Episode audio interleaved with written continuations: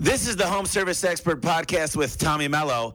Let's talk about bringing in some more money for your home service business. Welcome to the Home Service Expert, where each week Tommy chats with world class entrepreneurs and experts in various fields like marketing, sales, hiring, and leadership to find out what's really behind their success in business. Now, your host, the Home Service Millionaire, Tommy Mello.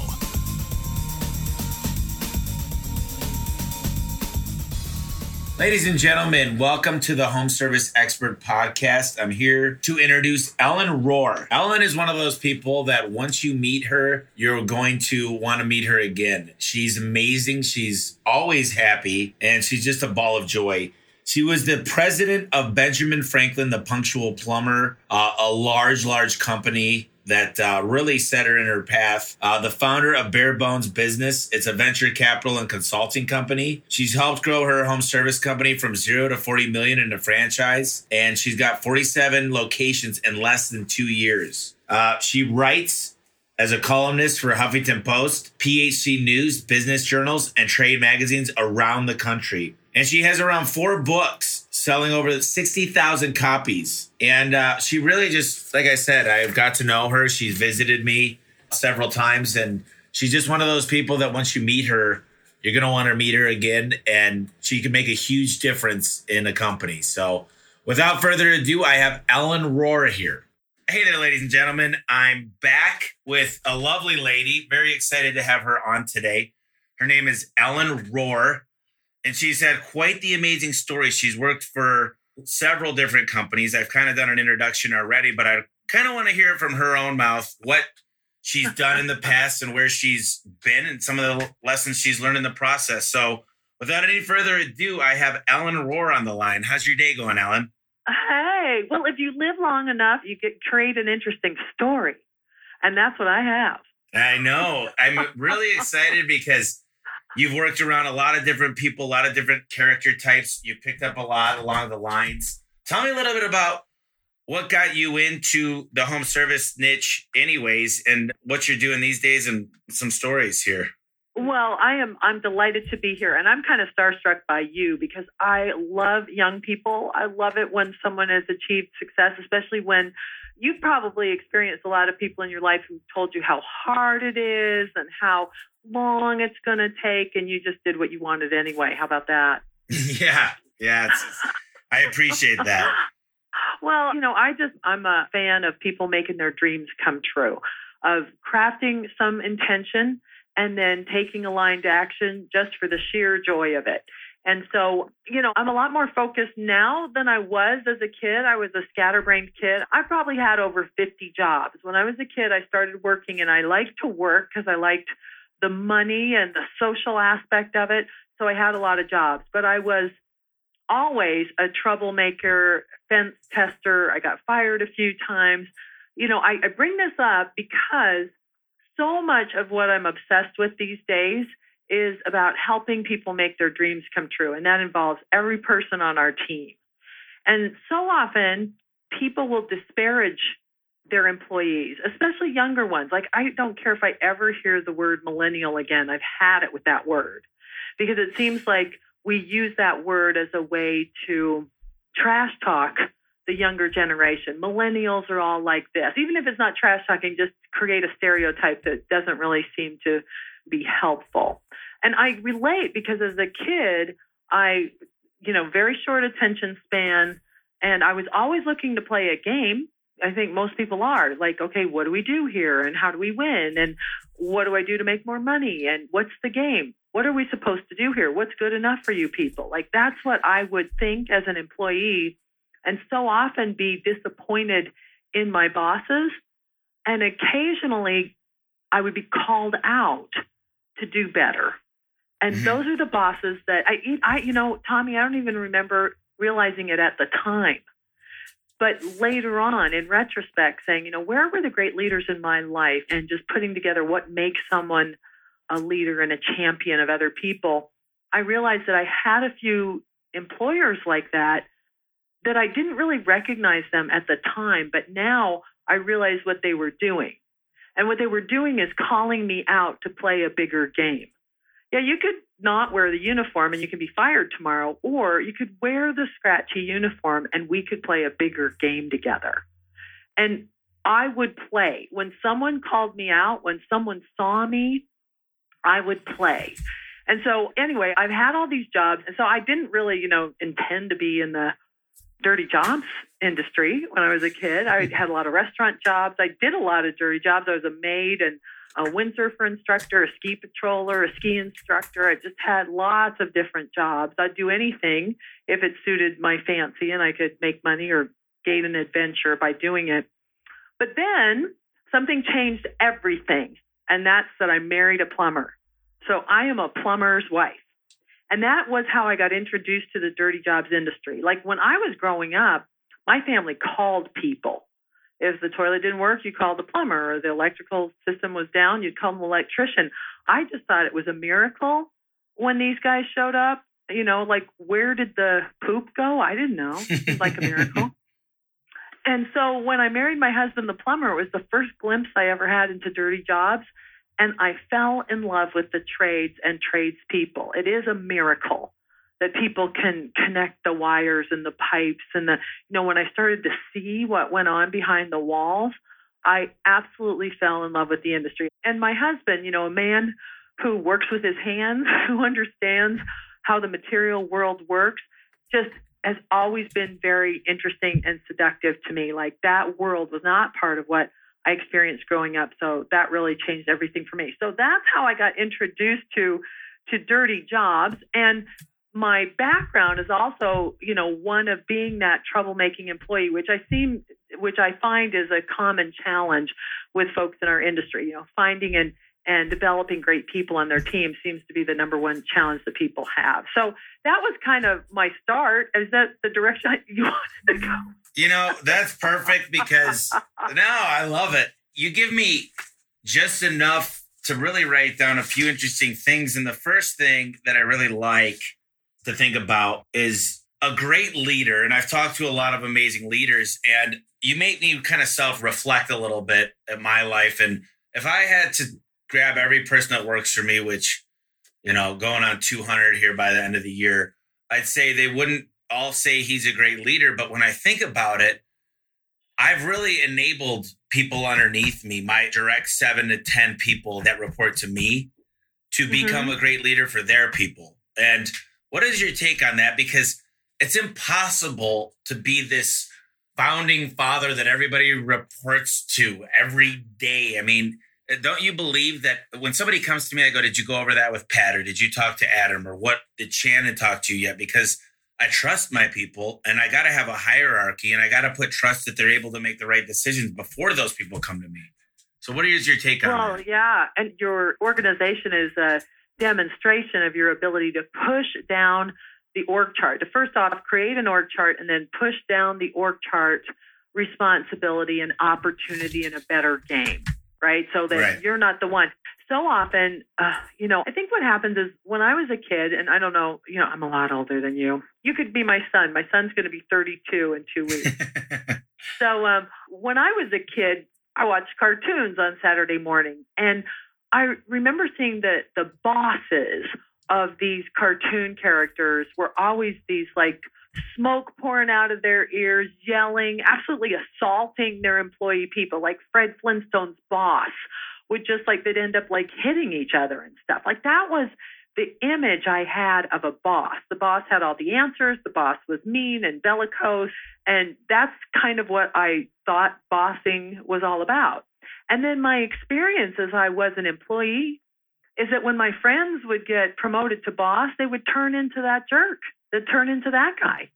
And now it's like they got all the answers and they're very demanding and their voices are raised and everything. And I just was like, oh man, if that's what being a boss is all about, I want nothing to do with it.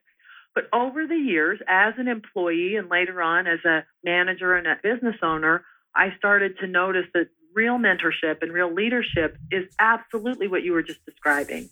It's a matter of empowering people to make decisions and to follow guidelines and procedures. Now, not long ago, you interviewed my best friend, Al Levy, mm-hmm. the yep. seven power contractor. Now, he's my partner at Zoom Drain.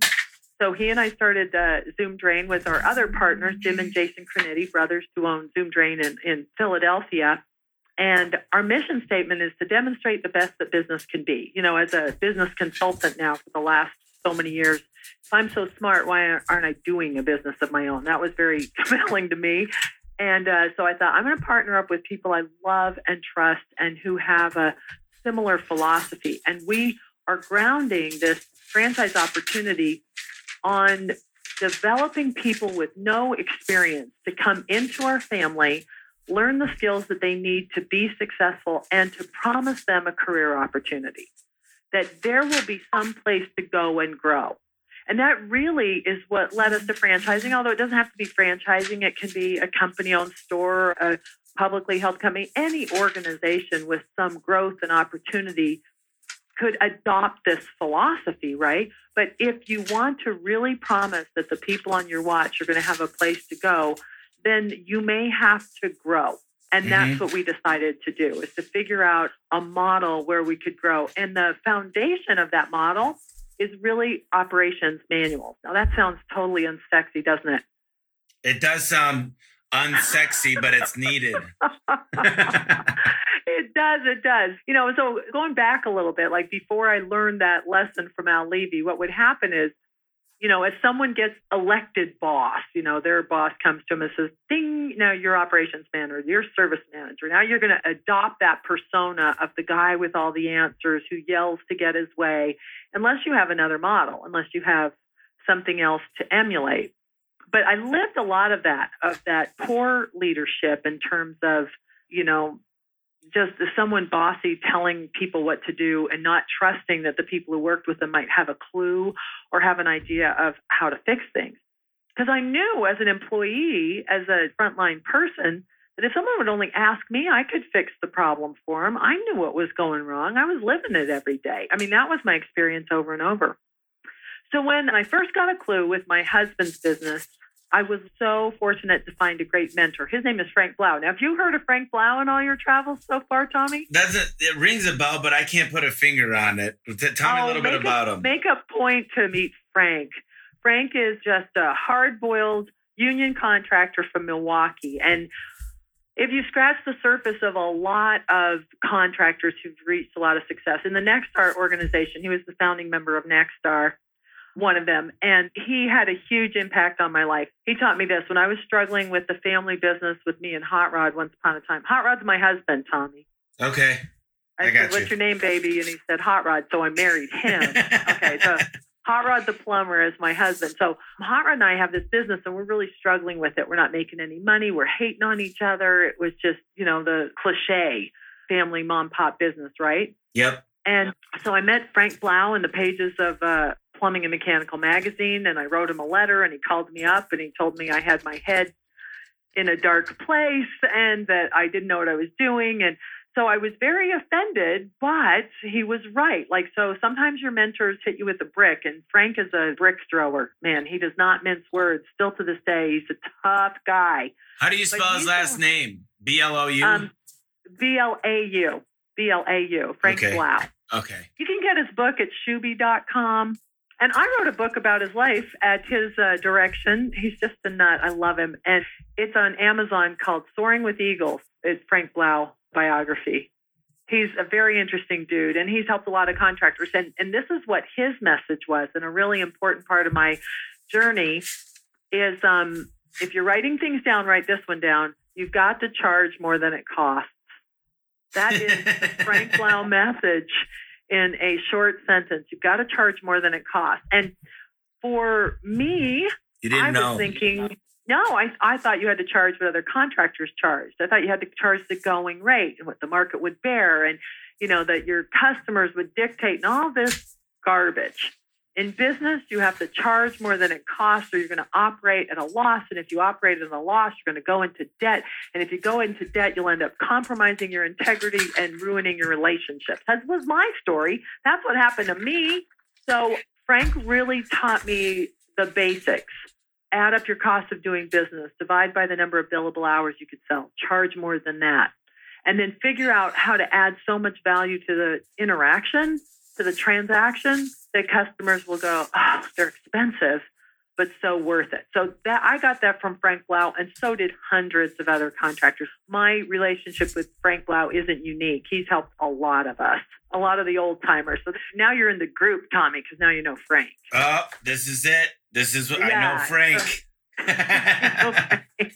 He'll love it. He'll love it if you get a hold of him. So Frank really helped me with that. So we turned our little company around, and then my husband and I working together. Another, you know, lesson learned. One of the lessons I've learned is, is you know, create a really great game for the people who work with you. Gamification. Learned, yeah, I was going to yeah, ask you. Yeah, uh, you know, Jack Stack, The Great Game of Business. If you haven't read that, book changed my life. Love it. I love him but mentors, right? Throughout my story, I'm going to share with you the people who had an impact on my life. None of them perfect, all of them imperfect, but every one of them had a piece of the puzzle. An eternal student, and it sounds like you are too.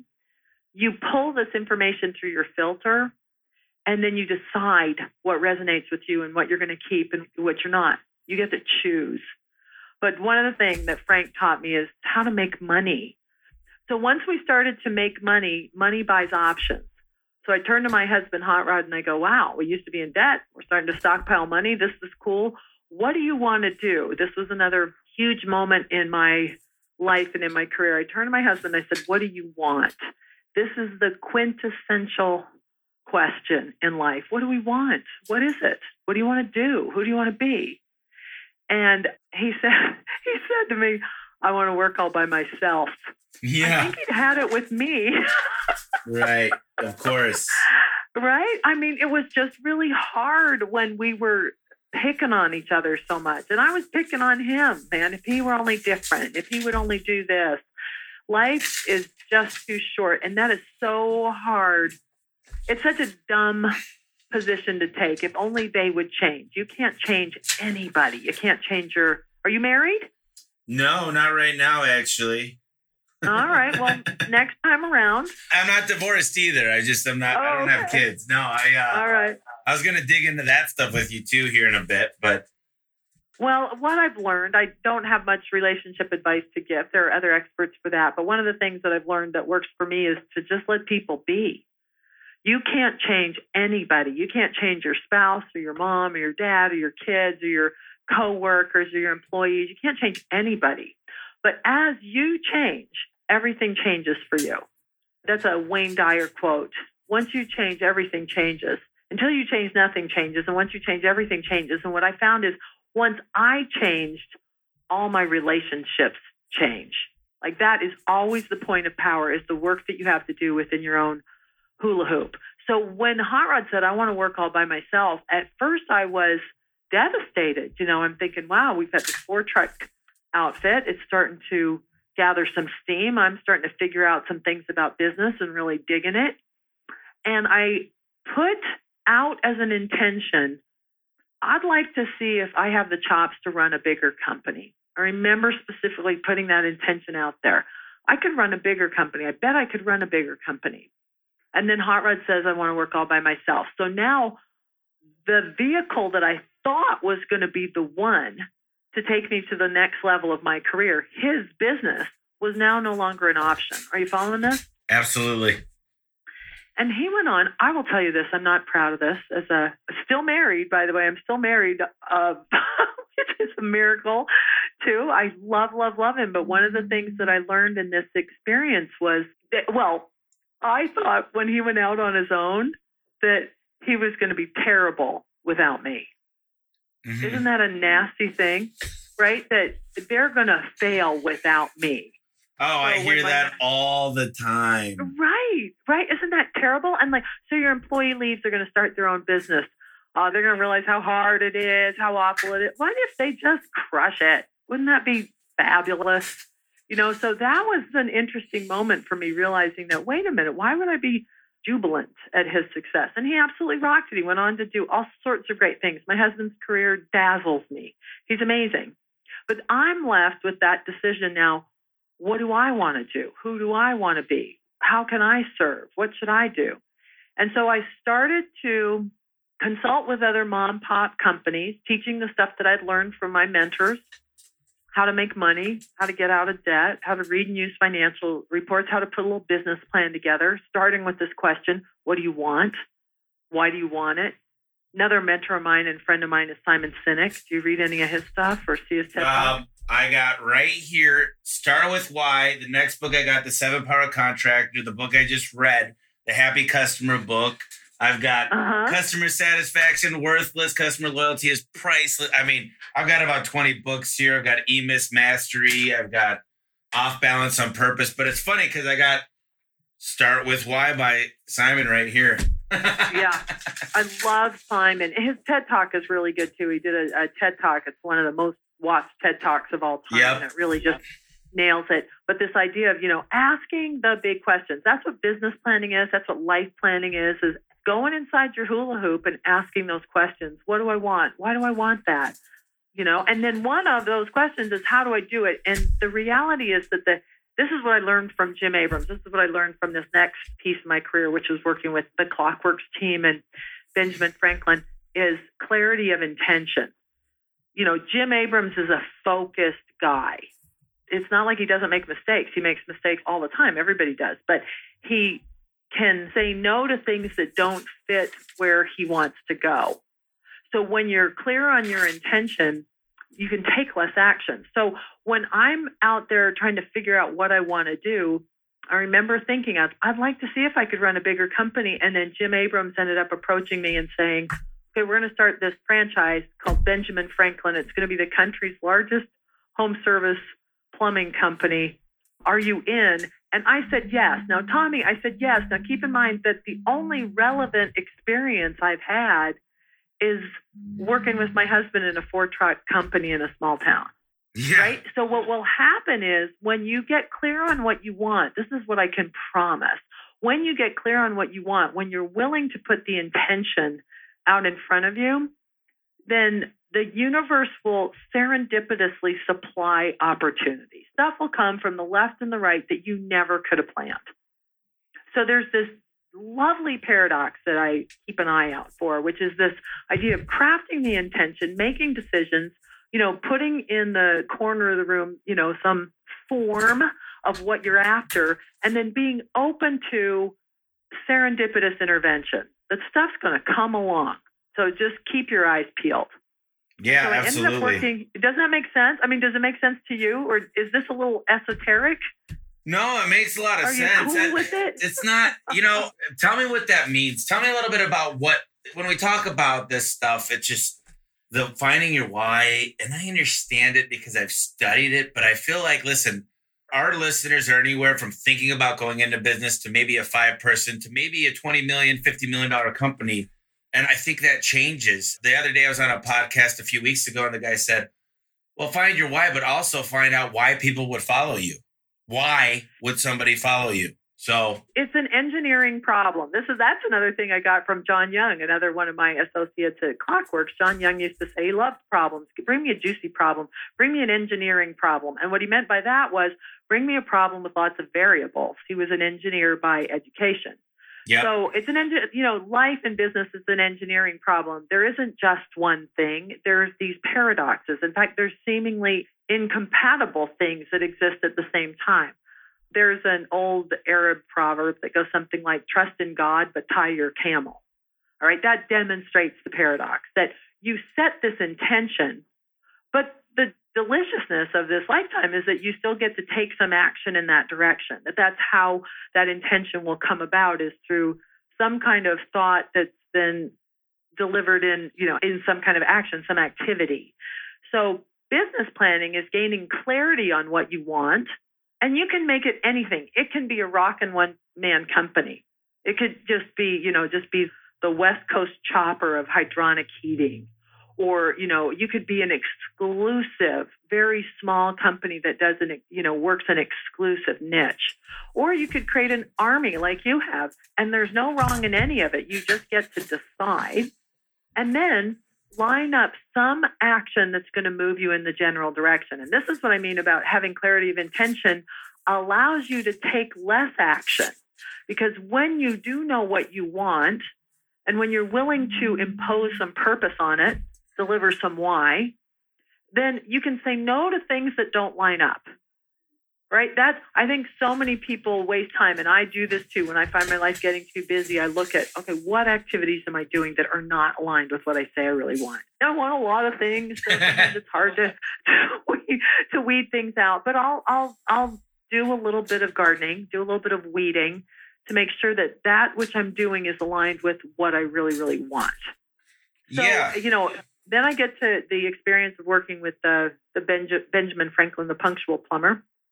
And I have a pretty good ride. I mean, I've got the support of the investor team and uh, Clockworks, but we grow from uh, zero to 47 locations, 40 million in franchisee sales in under two years, which was exciting. Now, I was always behind goal. I was always pedaling, you know, furiously but it was such a learning experience. And a couple of great things came out of that. One is I embraced the power of the ride along. Tommy, do you ever get in the truck and ride along with your guys? I've gone and ridden with all of them. I used to be in the field, but yeah, it's fun.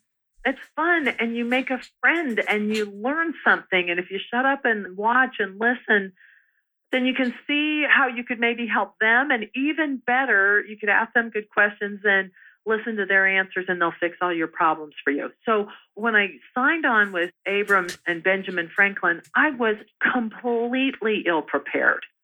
I had no reason to say yes to that job except for it aligned with what I wanted.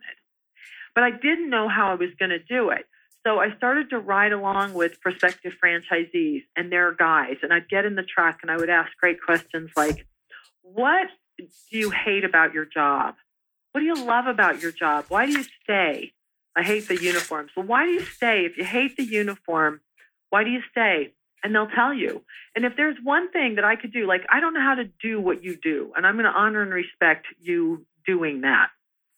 But I do have the opportunity to craft the organization and what is something I should know about Benjamin Franklin? How are we going to make this really good? How are we going to make it different and better for you, for the customers? And they would tell you, and I'd put the list together. And that's the kind of thing I could impose. And most of the time, the dumb ideas, the things, I'd ask the question, what's getting in the way of you serving your customer? Was some dumb idea I came up with in the ivory tower some dumb idea that I thought would be really helpful to them out in the field without asking them. You know, so I learned so much from the ride along and I never do it enough. Every time I ride shotgun, I think I should do this more. This is the best use of my time. You make a friend, you're forever changed. You know, 10 years from now, you're going to have a story with this person. The ride along changed everything for me. So as I grew with Benjamin Franklin, there did come a point where I want to give a shout out to the there were a few franchisees who really made it work. So of the all the franchisees I signed on, there was a handful of them who pulled way more than their weight. Come to mind right off the top of my head are my friends JR and Carissa Richardson and their family business down in Texas. They went to 40 visits out of 47 franchises just on their own dime to help out to grow this company. And I had a handful of franchisees who really rolled up their sleeves and helped me create something great. So when I left, I left, uh, I want to say like 14 years ago. It's been a while. And when I left, it was kind of a lead follow, get out of the way moment for me. The executives at Clockworks were being required to move down to Florida. And my parents live in the barn on my property and my dad my dad's died since then but it would have gotten lost if i went to florida it was just not i wasn't going to move you know so it was time to go do something else and that's how these cycles go in your life you know i know how to make money i know how to organize and grow a company and when you know how to do those things you have so much more freedom than if you don't and so it was time for me to say goodbye to that very satisfying although brutal at times experience and then I had this business planning moment again. Okay, now what do I want to do? How can I serve? How can I help? And I started to think about franchising again. Now, it took me a while. Like in the meantime, I'm consulting with clients, I'm helping them grow their companies, I'm seeing what works and what doesn't. I'm going on a lot of ride alongs, and I'm just absolutely in love with the trades as a career opportunity, as an industry. And then my best friend, Al Levy, and I, I knew him from Nexstar once upon a time Sure. He's also a business consultant. He has had tremendous experience in his family business. He brought a whole nother piece of the puzzle to my life. Al Levy is the best operations man I've ever met. His philosophy is if you're going to make the phone ring, shouldn't you know how to answer it? Like, what are you going to do when they call? How are you going to make sure you don't blow up this call? What is your tech going to do? So he's sometimes, for those of us who like to move fast and like things new and sexy and exciting, Al is a plotter. He's an oak tree grower, right? He's Yep. going to make sure that the systems are in place before you pull your trigger on marketing. Yep, you got to have the phone ringing. Yep, you got to make some mistakes until you get the systems really, really good. You can't plan this for five years and then, you know, turn on the phones. You're going to make some mistakes as you fail forward. But what he taught me and really changed my life with this is the the power of defining what is good enough at this company. Good enough is doing it by procedure. You can't have a procedure for everything. Your team needs to know that they're free and clear to make decisions and you expect them to, and you're going to stand behind them when they do. But you make procedures so that you're not stuck in housekeeping all day. Like, who wants to be 50 miles away from the shop and not have the pump that's supposed to be in the back of their truck? right? That sucks the life out of you. It sucks the life out of your company. It's, it's so frustrating to put those fires out day after day when instead you could have a truck stock procedure and follow it and fire people who don't play so that those who do want to play can play a much bigger game, which is to make money, to serve customers, to grow in skill and status and achievement at the company, as opposed to I wonder whether or not he's going to notice if I showed up on time or whether or not I took this extra pump and put it on my truck. Those are small games. Yep. So what Al does is creates a bigger game by handling the stuff that sucks the life out of you. And so as I was working with Al and flirting with the idea of franchising again, I said, I'd like to franchise again, but could we do it differently? I feel like I should take a pause. I'm doing all this talking. No, no, I'm good. I, listen, I'm intrigued that you know. and Usually, I got to ask the questions to get this out of some of the guests, and you know, the, the fact is that I think you understand who our listeners, and I think Al and you are a very dynamic team that's really learned a lot together, and I, I love the way you're running with it, and keep going. I mean, th- th- this is this is great. I'm just like, let me share what I've learned with you. You can take it or leave it, you know, take what you need and leave the rest. But I feel like this might be useful to you. So that's why I've kind No, of. it's great. I'm taking okay, notes. I've got a lot of great notes. This is amazing. Well, and there's a ton you can teach me. I mean, a guy who's grown a company like you have, I'm going to have to interview you. We're going to have to turn the tables here so I can get the rest of your story. Fair enough? yeah, absolutely. Okay, we'll do that on our next one. Well, let's see what we have time for. I may still have a question or two for you, amigo. So, um, okay, so as Al and I are talking about this franchise again, I said, you know, what if we franchise again, but we did it this way? Not that there's any right or wrong in any of these decisions, but it was just what I was forming in my head as what I wanted. So, what if we did it this way? What if we just selected a few franchisees and committed to helping them get big?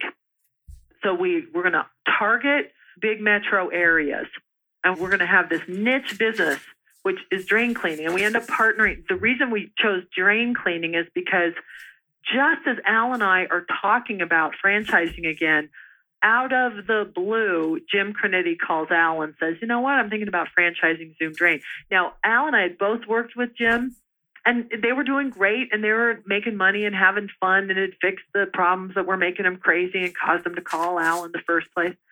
But he just had the same, you know, these serendipitous things will happen, and this was absolutely one of them. So he calls Al just as Al and I are starting this conversation about maybe franchising. And I said, well, this time around, I would want to have a model center. I didn't have that. When we started Benjamin Franklin, we didn't have a checklist, we didn't have anything. And at Zoom, I said, let's have a model center first. Let's create this experience. Let's demonstrate that what we're doing is working. And then we can show people this is how it goes. This is, you know, would you like one? This is what it looks like. Mhm. So, you know, this is what we're crafting in our head. And then the Criniti brothers join forces with us and we partner up and we create this franchisor. The four of us are franchise partners in the franchisor. And we start this, and our intention now is this is a niche business. It's just drain cleaning. It doesn't do any other niches. And so it's going to be most predictably successful in a population that can support a niche business. Like if you're in a town of 10,000 people, there, I don't think there's enough drain cleaning for this to work. Do you know what I'm saying? Yep. You would have to do multiple trades. So we've got this idea that we're going to do this niche business that's going to be in major metropolitan areas. And if we do it right, what we could promise is that a few contractors could grow their companies with these systems, all written, all done, all cooked, all proven, use these systems to grow their company. And the best part, Tommy, is to grow their teams, to be able to advertise, no experience necessary, come to work with us, demonstrate that you're willing and basically capable of doing the work that we ask you to do, and we're going to help you get good. We're going to provide everything required. You don't have to go to college and go into debt. If you don't want to, you can come work with us and we're going to train you to get good, to move up the ranks, if you like, from, uh, you know, there's office positions as well as apprentice to tech to senior tech to field supervisor and then additional hub and spoke expansion of the company. Just exactly what you're experiencing. I mean, what you've got at A1 is, you know, if, if I came to work there, right, I could see a career path. Yeah, absolutely. I mean, that's the goal. Right? We're here to move people up. There's a lot of room for a growing company to move up. And that's one of the, from everybody I interview, that I hear the same thing. Well, I want to work for a growing company. so yeah, and it depends on what you want. That don't let anybody make you wrong, you know, dear listener. Right. But if you're looking for a career, going someplace where the org chart is expanding and there's a path, like it's not just well you know have a great attitude and in 10 years you're going to be somebody. Like how do i get good? What are the steps i have to take? What are the classes? How do i get signed off? Is there a check ride? You know what we do is very behavioral. So there is this image you know this vision of what we see in terms of the company growing in a hub and spoke way opportunities for people to move up the ladder and the how is laid out you know, there's manuals to help you get good, and the manuals are the curriculum of the training classes as well as the accountability. If you do it our way, it's going to work, A, or we're going to fix it, which is great. You get to put your thumbprint on it.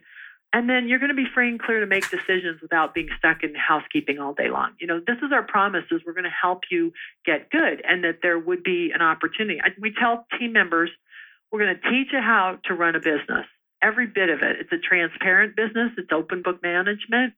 We're going to teach you every bit of what you need to know to run a business of your own. And if you choose to do that, that's your right. And congratulations and good luck to you. And our job is to make the game so compelling that you might want to stay, which is why our model is this hub and spoke growth. So all of this, like this is the vision, this is the intention, and we're just getting started. We have six franchisees now. Super excited about them. And the main one in, in Philadelphia is tracking about seven million in sales. That's Jim and Jason Criniti. And then some of our franchises have other companies and they're adding a company. So for instance, Tommy, you would have a Zoom Drain in addition to A1. It would be a separate company, especially if you have a plumbing company or a sister contracting company. That may be a nice move. Sure. And our Baltimore franchisee who just signed on is a pure play company. So this is going to be a conversion of a drain cleaning company. I'm real excited about them coming on board with us because this will be a way to demonstrate the pure play model as well as the plus play, which is the added additional vertical. So, I mean, we make mistakes every day. I'm learning every minute, but I'm super excited to demonstrate the best of what I've learned. And that's why our mission statement at Zoom Drain is to demonstrate the best that business can be. It just so happens that we do drains. But what we're after is to demonstrate how good business can be. I do want to brag. I mean, Al Levy is aces. His, nickname is Ace Troubleshooter from back in his service tech days. He's an ace guy.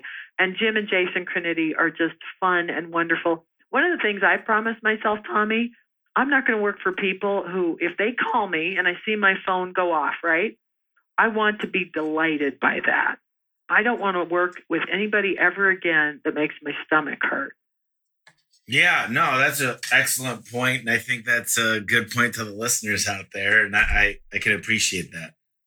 Yeah, I mean, and this is just again kind of a stuff you figure out along the way. Like I am clearer now in my intention. I'm more focused now than I used to be. I'm still naturally a troublemaker, a tenster, a rule breaker, a short attention span. I mean, that's still who I am. However, I have benefited from pausing long enough to gain focus about what I want. I learned to meditate, which has helped me tremendously to quiet my incessant mind and get clear on what it is that I want and who I am, and to shut up long enough to receive inspiration. That's been big. And these are things that I've just discovered as an old lady. I mean, I think it's okay to take your whole life to become the person you're intending to be. yeah. Does that make sense? I mean, I'm saying that to a young person. Like, so many people are frustrated with where they are. I spent a lot of my life frustrated. Why isn't this happening faster? Why didn't this happen? Why did I do that? Oh my gosh, regret. You know, I'm really getting over a lot of that. Okay, so that's kind of my story. Did I leave out anything important? yeah, yeah, you did. I loved it and I got everything here. I got all the books. You know, tell me a little bit. So you guys crossed each other's paths, you know, Alan, you tell me a little bit about how you guys decided to work together and tell me what he hands off to you and you hand off to him. I know quite a bit about it, but I want to show people how two partners can work together and really what that looks like. Well, I'm going to just throw out something that's going to sound a little bit random, but it really has everything to do with this. Have you ever been involved with anything like disc testing? Yeah, um, yeah, I train okay. disc. Yeah.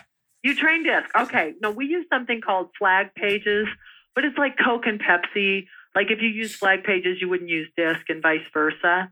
Is it Dr. Rome who created the disc?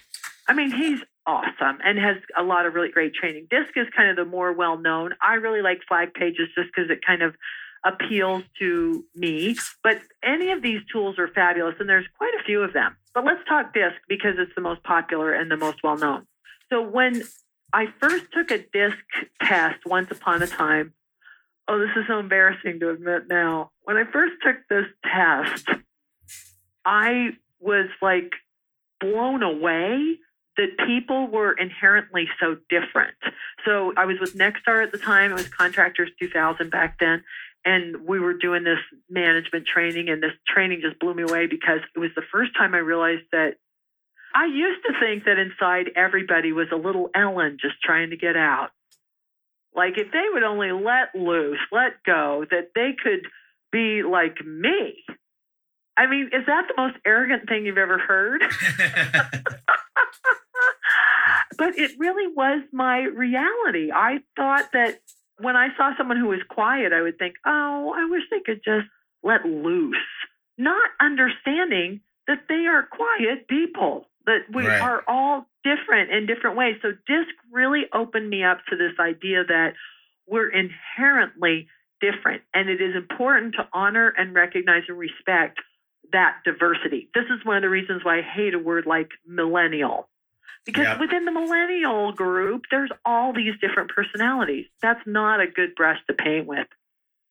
But DISC is a great tool. So if you ask people at your company to do a DISC report, it tells you something about them. They are volunteering information about themselves. They may say, Hey, I have a really high I. I like to be with people. Relationships are really important. I'm fine taking center stage. Or someone who's a D and a driver wants to be in control is going to have strengths associated with that. So there's no bad answers, there's no bad personalities. It's just a way to honor and recognize what's great about people. Well, with Al and I, Al and I could not have more different personalities. In the disc world, Al would be a very high D with a high S. He is very relationships focused. He likes peace. He likes calm. And he's got to be in control. Like, I don't even bother vying control from Al. You know what I mean? Trying to yeah. wrest control from Al. I wouldn't even bother. He's more comfortable in the lead role, and I'm fine with him as a leader. Now, I am a high I. I will take the lead position if there isn't one. But if there is a good, strong leader, I can line up behind that person. And I have no interest in things running smoothly or consistently. I kind of like chaos. So I don't have a lot of S or C in my personality. So thank goodness for Jim, another one of our partners who's got a very high C and is going to make sure that the legal contracts are read, the I's are dotted, the T's are crossed. So what I've learned from working with people, I love the team and I love finding the strengths of the team. We have this hashtag we use internally that's hashtag better together.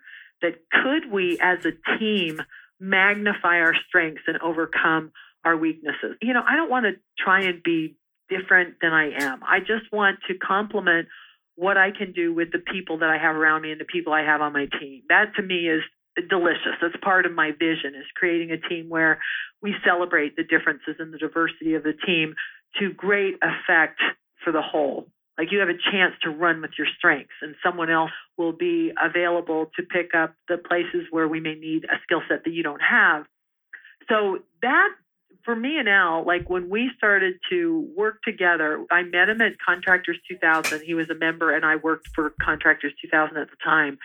And then after I left and went to join the Clockworks group, Al left the group and he, you know, created the manuals at his company and then he left the family business and went out on his own as a consultant. So when I left Clockworks, the two of us are out in the world as consultants. And right away, because we were friends, we said, let's have a powwow and make sure we're not competing against each other.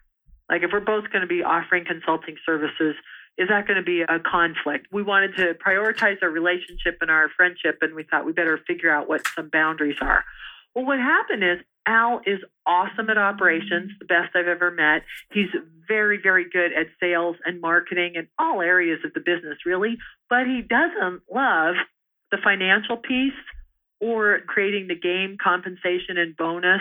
We both like to do business planning, but what happened is because I will defer to a good leader, Al's clients would become my clients because I would handle the financial and compensation and bonus, like the scorekeeping, the game aspect of a business. And then Al could do the stuff that I really didn't want to do. Like I'd rather stick needles in my eyes than write another operations manual. Sure. So it was really fun to discover based on our uniquenesses how we could work together to an amplified effect. And that's really what obsesses me right now with creating a team, a team of franchisees, the franchisees, team members.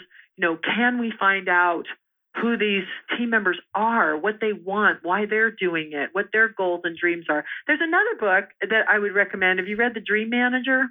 No, I've read 750 books on my Audible, and I don't have the books you're mentioning, but geez, you're Uh-oh. giving me some assignments. Dream I'm Manager. Some assignments. And the thing is, some of these books, like I'll when I go running, I'll listen to them on Audible, right? Yeah. Or driving or something. But many business books could be a lot shorter. Have you found this? Yeah. I think. Yeah. It's this, like they fill in with the fluff. Manager, yeah, they just like their editor makes them be 250 words or something. But the Dream Manager could be a lot shorter. It could have been like a killer essay.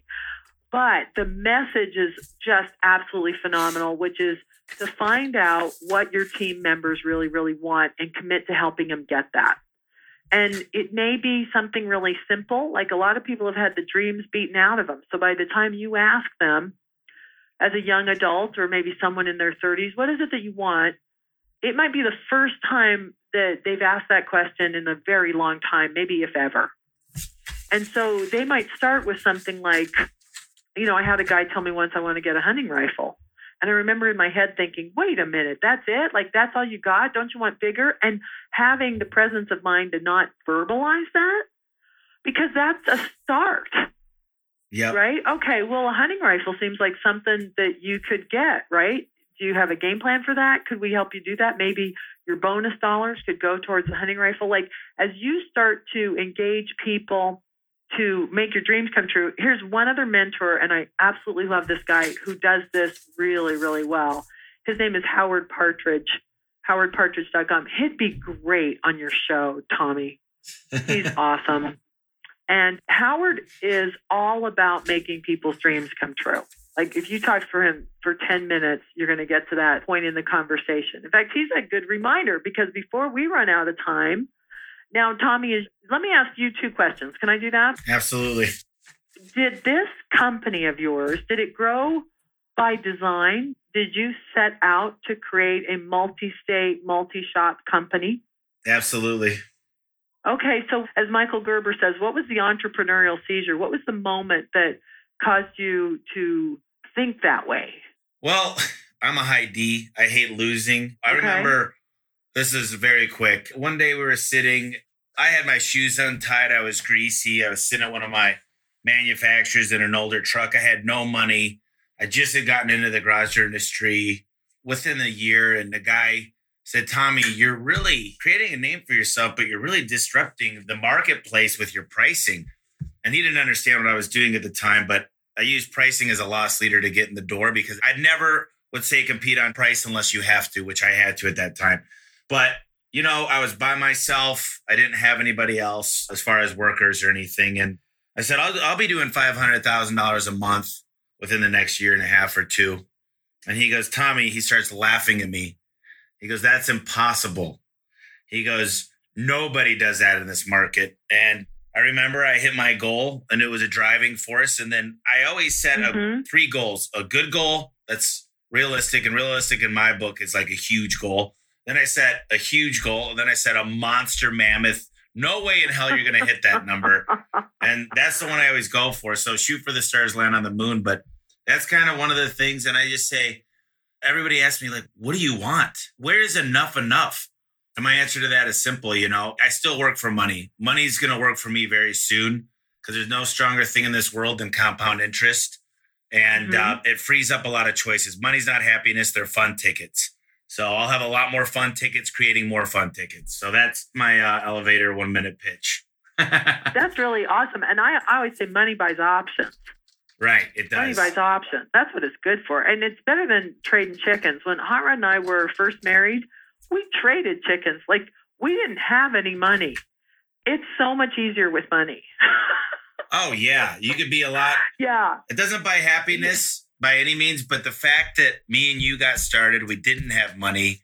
We Yeah. love the opportunities it gives, and we're not spoiled by money. And we help people out, right? I mean, I don't give a ton of charity because I have about 200 people that need it within my organization that need a a Thanksgiving dinner or a set of tires changed. I try to give as much as I can, but I'd rather help out my internal people, not buy them rifles and give them their dreams, but help them raise their family and feel good about that their kids got a new set of clothes and they could afford diapers or whatever they're going through, you know? Yeah, and you know that's the game, and you get to change your mind, you get to refine it, you get to pick another point on the horizon as you achieve that next goal. I like what you said too that sometimes someone saying "bet you can't" can be very motivating for people. That sounds like that was absolutely motivating for you. It was. But you can't. Yep. Yeah, you know, I think that comes back to your stuff that you'll reveal with your disc. You know, that you said you're a really high D, you're a driver, you're going to need a bigger game. Did you have mentors in your life who recognized that and helped you? Oh, absolutely. I think the biggest thing for me is I had a grandfather and, and most of my grandparents and my dad, especially, that they're talkers. So I learned young I could have two ears and one mouth because I got lucky to get a word in. So I generally go to people. And like you said, I, I really am a sponge. I read books, I take it out, I let it go through my filter. But, you know, I read books at different times in my life and they mean something different too. So I go back to my favorite books. But mentorship to me has been a huge thing. And I find the best in people and I take that 5%, that thing that nobody else does as good. And I Mhm. really look for that. But I don't focus on my negative, the things that I don't like. I don't focus on, if you looked at my desk, you'd see it probably don't focus on organization, but I got a great assistant that handles that for me. To work on your weaknesses, in my opinion, is a mistake. It's like saying, hey, I'm really good at shooting pool, but I'm going to really work hard on my golf game. Well, become the best you could be at pool before you go on to practice golf. And I feel like Mhm. a lot of people, we practice all this different things where we think we're going to become a pro. I hate accounting. I've got a master's degree. I've taken a lot of accounting, but that doesn't mean anything. I hate it. So I hired the best CPA you can imagine along with the best controller. So I think it's exactly like you said figure out what you love to do. And these people, they love accounting. they dig it, man. They love doing Well, their their. I'm gonna I'm gonna go all motherly on you for a minute. Yeah. Are you ready? I'm ready. You pay attention? Do you look at the numbers? I look at the numbers all the time. Okay, that's a critical thing. I mean, it's a different thing to be a good bookkeeper, but understanding and reading and using financial reports, I think if you're going to be in business, is one of those skills that you cannot get good enough at. I mean, like, let me re-say that. You have to be minimally good at it. You've gotta know how to do don't it. Get ripped off. You've got to know how to read and use financial reports. Otherwise, you're putting everybody at risk. It's too risky. to You know, but I'm going to get a little millennial here. Oh, oh no. See, as a younger guy, I guess, and I'm not super young, I will tell you this. I like to have everything in one user interface. I mean, we build KPIs. I have a whole team that builds KPIs and everything we need from our CRM. So rather than going to QuickBooks one day, then I'm going to go to my CRM, then I'm going to go on to CallCap or CallSource, and then I'm going to log into my reputation management tool, and then I'm going to go ahead and log into my uh, call center pro, you know, that trains my call center staff. I'm like, no, I want Yeah. one thing that kicks it all out on me. I'm a user interface guy. I want to know all my KPIs in one spot. I want to click a button and dig into it. I can see my P and L for the day. I can click on the technician. I can click on the job. I can listen to the phone call, and then I could call the customer from the back end. That's how quick I could do that with four clicks. So I think a little bit previous to these systems we use today, people would say, well, you got to log into this and then you need to go over here and then you need to whiteboard it and then you need to make sure that you write it all down and then it's in now i'm like listen it's all there i could add my notes i could put reminders and i'm a technology guy through in and throughout i'm a technology guy that just fell into garage doors so I love that. No, and I think we make it way too fancy with the number of KPIs. There's only a few. There There's only a few drivers. I love labor as a percentage of sales is a great driver. Total sales is good. You know, there's a few. Pay, total payroll is a I can tell you- What are your big rocks? listen okay here's the deal Okay. okay i'm gonna go over a few things that are important real quick to the listeners out there number one Okay. you need to know your industry average of where you should be, right? You should be around 18 to 22% on profit margin. Now, those are a fancy way for EBITDA is earnings before interest, tax, and appreciation. So you got to know where you should be. Number two, you should know your marketing campaign. Now, I am overzealous on my marketing campaign. I go upwards of 20%, which is crazy. And if your payroll is more than between 27 and 30%, you got issues. If it's less, you need to give people raises. So you want to be within that target, and I always am. Next, you want to look at cost of goods sold. Now, that's predetermined with your industry.